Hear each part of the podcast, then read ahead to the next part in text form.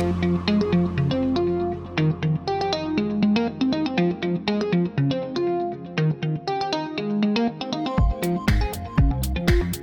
listening to the Augmented City Podcast. I'm John Gaunt. This audio series explores the art, the craft, and the technology of next generation storytelling. You'll hear from experts as they analyze how creative and technical innovation are rocking the medium, the message, and the audience. Now, this show features a conversation with Steve Koenig, who's the Vice President of Research at the Consumer Technology Association, which produces CES, the world's largest technology industry event. We spoke with Steve at Goya Studios during the Infinity Festival Hollywood in November 2022. From Goya Studios in downtown Los Angeles, I'm John Gaunt. The Infinity Festival Hollywood brings together the world's best storytellers and technologists to push the state of the art to its next level. And I'm joined by Steve Koenig, Yeah. who is with the Consumer Technology Association, which people also know as the originator of the CES show. So, Steve, thanks very much for coming with us. Well, thanks for having me on the show. And you're exactly right. Since 1967, CES has been chugging Wow. along, and uh, we're really excited to be back in Las Vegas uh, January 5th through 8th. Mm-hmm. Coming up in a, just a couple months here uh, for CES 2023. It's going to be a great show. Wow, but right now we're at Infinity Festival Hollywood 2022. so tell so, so tell me the the intersection of storytelling and Silicon Valley, you know, Hollywood and Silicon Valley, sort of a natural pairing, you know, peanut butter and chocolate. But I want to know specifically what were some of the things you were looking for when you came over here as far as like the people who were speaking, some of the companies that were exhibiting. I mean, you- you're seeing electronics and innovate technology innovation every day. But what was drawing here? Yeah, well, I think really it's the a lot of creators that are are really innovating and in many ways are entrepreneurs when it comes to technology. Also, a lot of member companies are also here, like Nvidia, Yep. uh, as one example. And so that's uh, it's it's a natural habitat. I, I think for certainly for myself, someone that likes to just remain immersed uh, in in technology and content. This is what we see at CES, and so shows like Infinity really double down on the entertain the intersection of entertainment and technology and breaking new ground in, in content because in my role as vice president of research at Consumer Technology Association, we, we do a lot of consumer research. And one of the areas uh, or genres of research that we do when it comes to consumers is content consumption.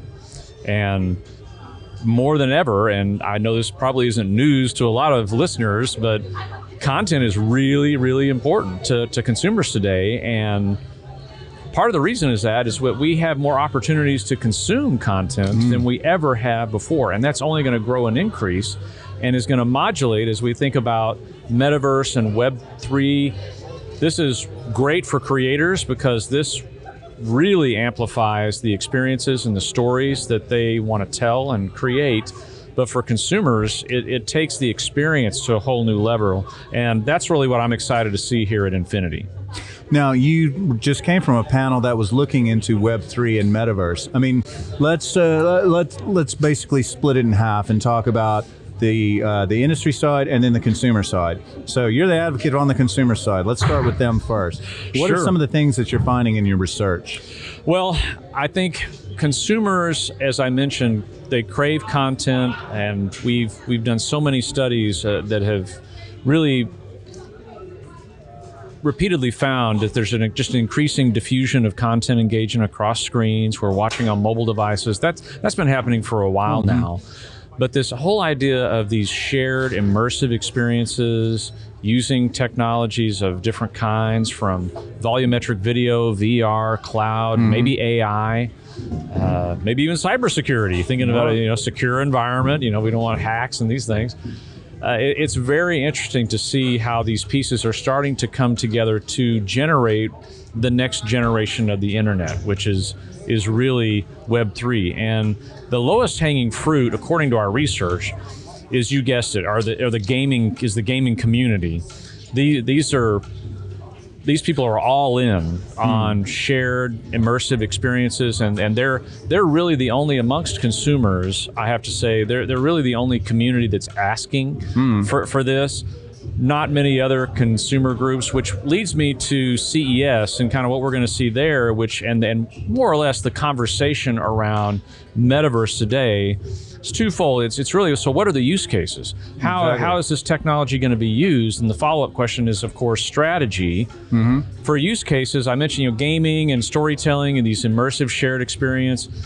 That that's the low hanging fruit. Socialization and creating collaborative tools, maybe and- thinking about like a uh, online party. If you, in the season of the pandemic, we would have those. Anybody remember the, the Zoom happy hours? What a waste of time that That was. was- It was it was so two dimensional and just not fun. I'd, I'd rather drink and watch Netflix. Uh, yes, exactly. I'm gonna, so, I'm gonna have a happy hour. Right. So, and even just the the idea that we could virtualize events like Infinity uh, it, it was was a little a little bit. We, we had to do it just to kind of keep things going, and you can virtualize those experiences for a season, but that's about it. But Metaverse is going to really. We, we have Zoom, and nobody was using Zoom before the pandemic. At least not a lot.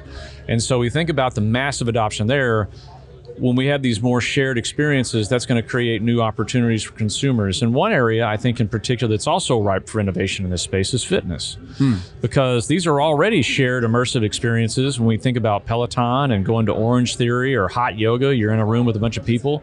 So this is a this is a ready-made environment for a metaverse experience, and you can do all those things right at home but you still get that quality of experience, the immersiveness, the the, the realism, hmm. but you're at home, uh, and so that's another ostensible use case. But the, the questions are around use cases. We've talked about a couple with gaming and fitness.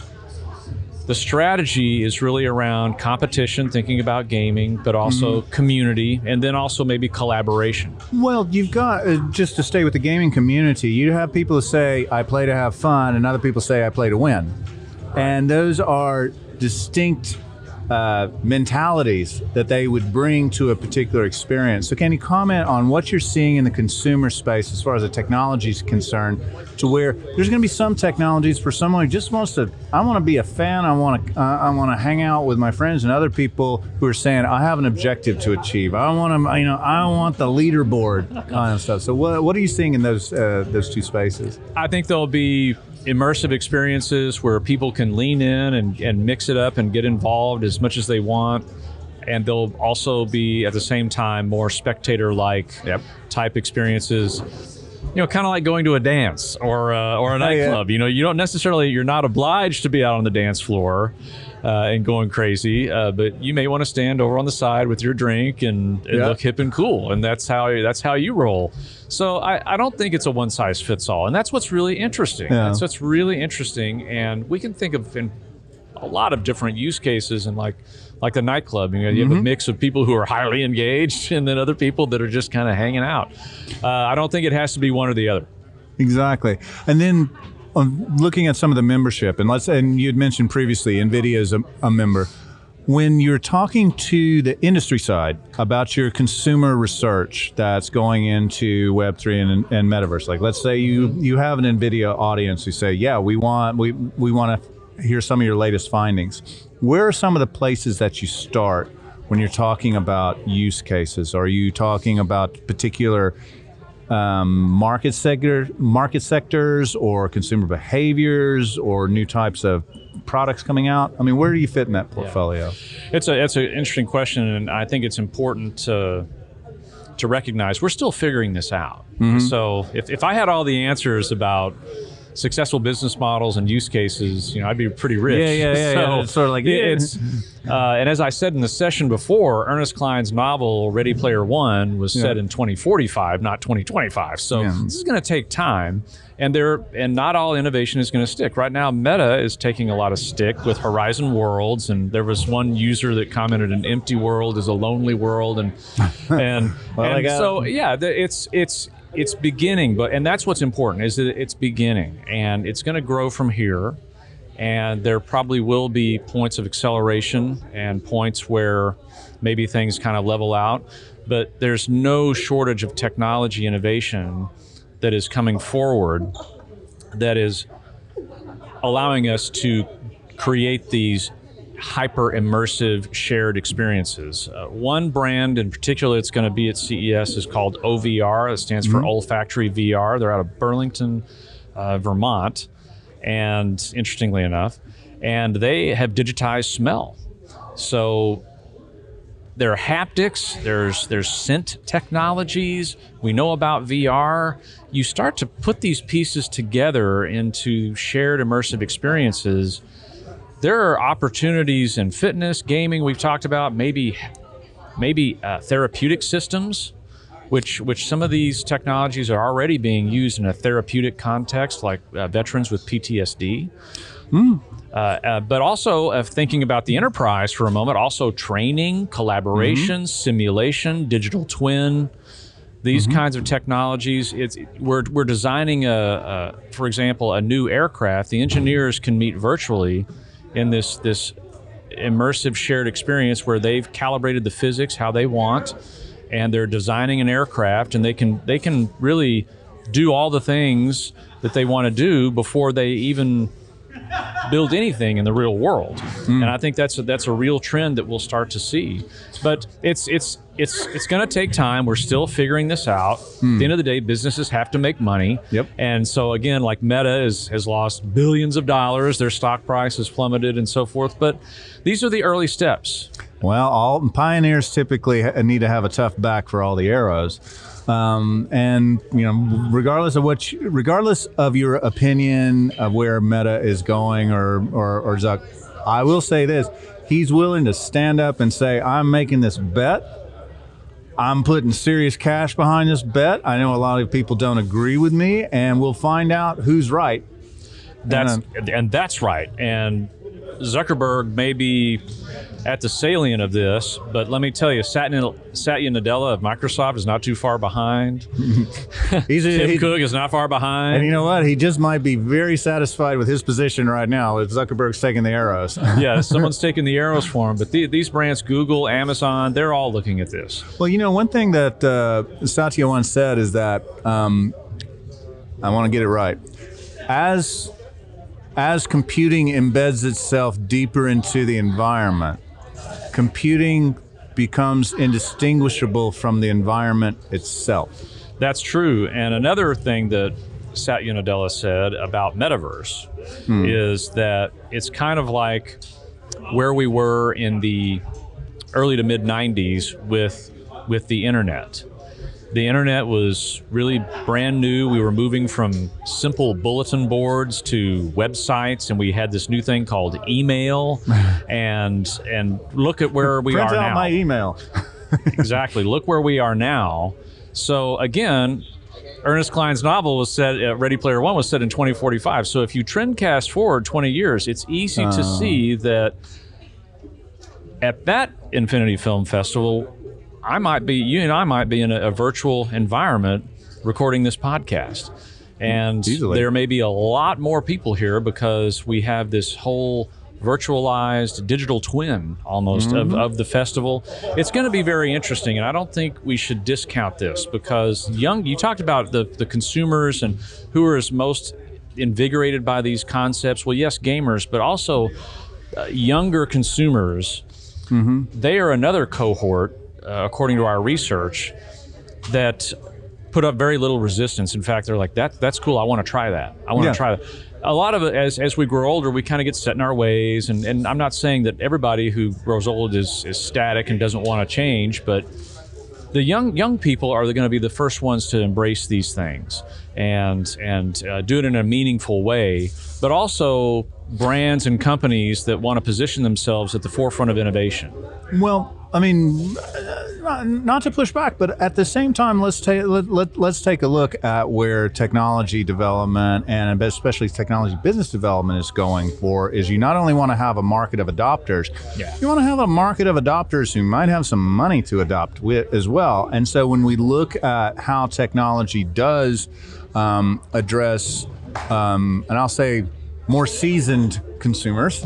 Uh, of those of, of those generations, you know, we did a uh, uh, I did a panel on the intersection of VR and food, and among the the uh, other panelists was someone who designed experiences of food for people who are over 85 because Yeah. as you can appreciate, you reach it when you reach truly advanced age.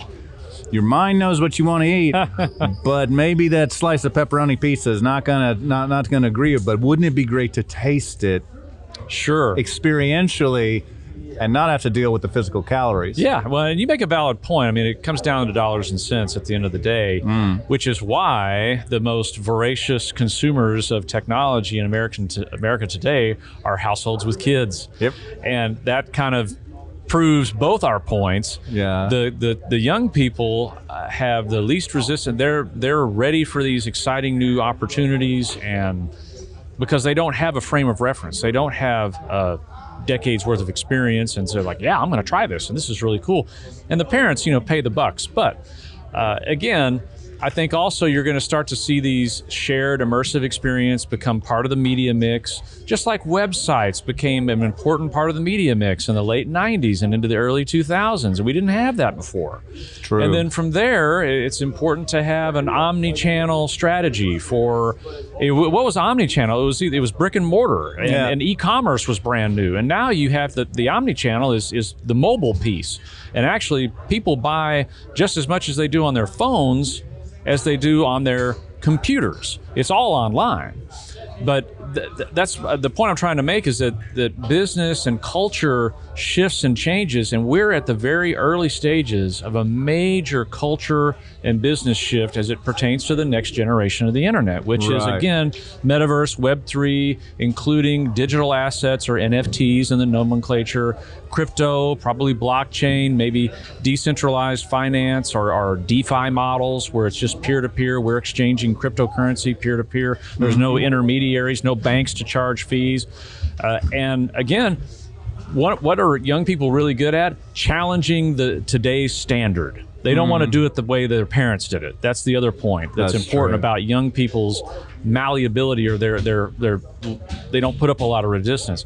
I don't I think every young generation thinks they can do things better than the the the one before them. So so this is going to be another factor and again these important trends evolve over a long time series. So we're not talking between now and 2025 we're probably talking over the next 20 years. Uh, and that's the history of the internet that we know it over the last 30 years. Well, Well, to give a snapshot, though, what um, what can people, without giving away any spoilers, what are some of the the nuggets that people can expect from CES 2023?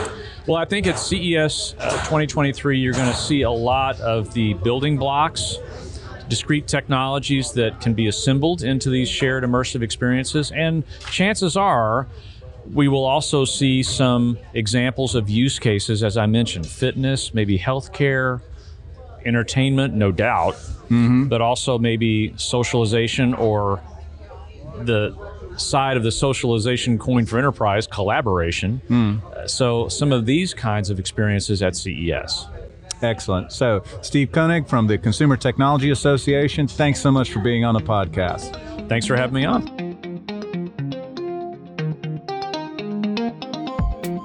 You've been listening to the Augmented City Podcast, which is a production of the Augmented City LLC. You can find us on all major podcasting platforms and our website, theaugmentedcity.io. That's one word, theaugmentedcity.io. And you can reach me, John Gaunt, on LinkedIn or send an email to john.gaunt at theaugmentedcity.io. And please rate and review us on your favorite platform. It really helps the show. So until next time, thanks for listening.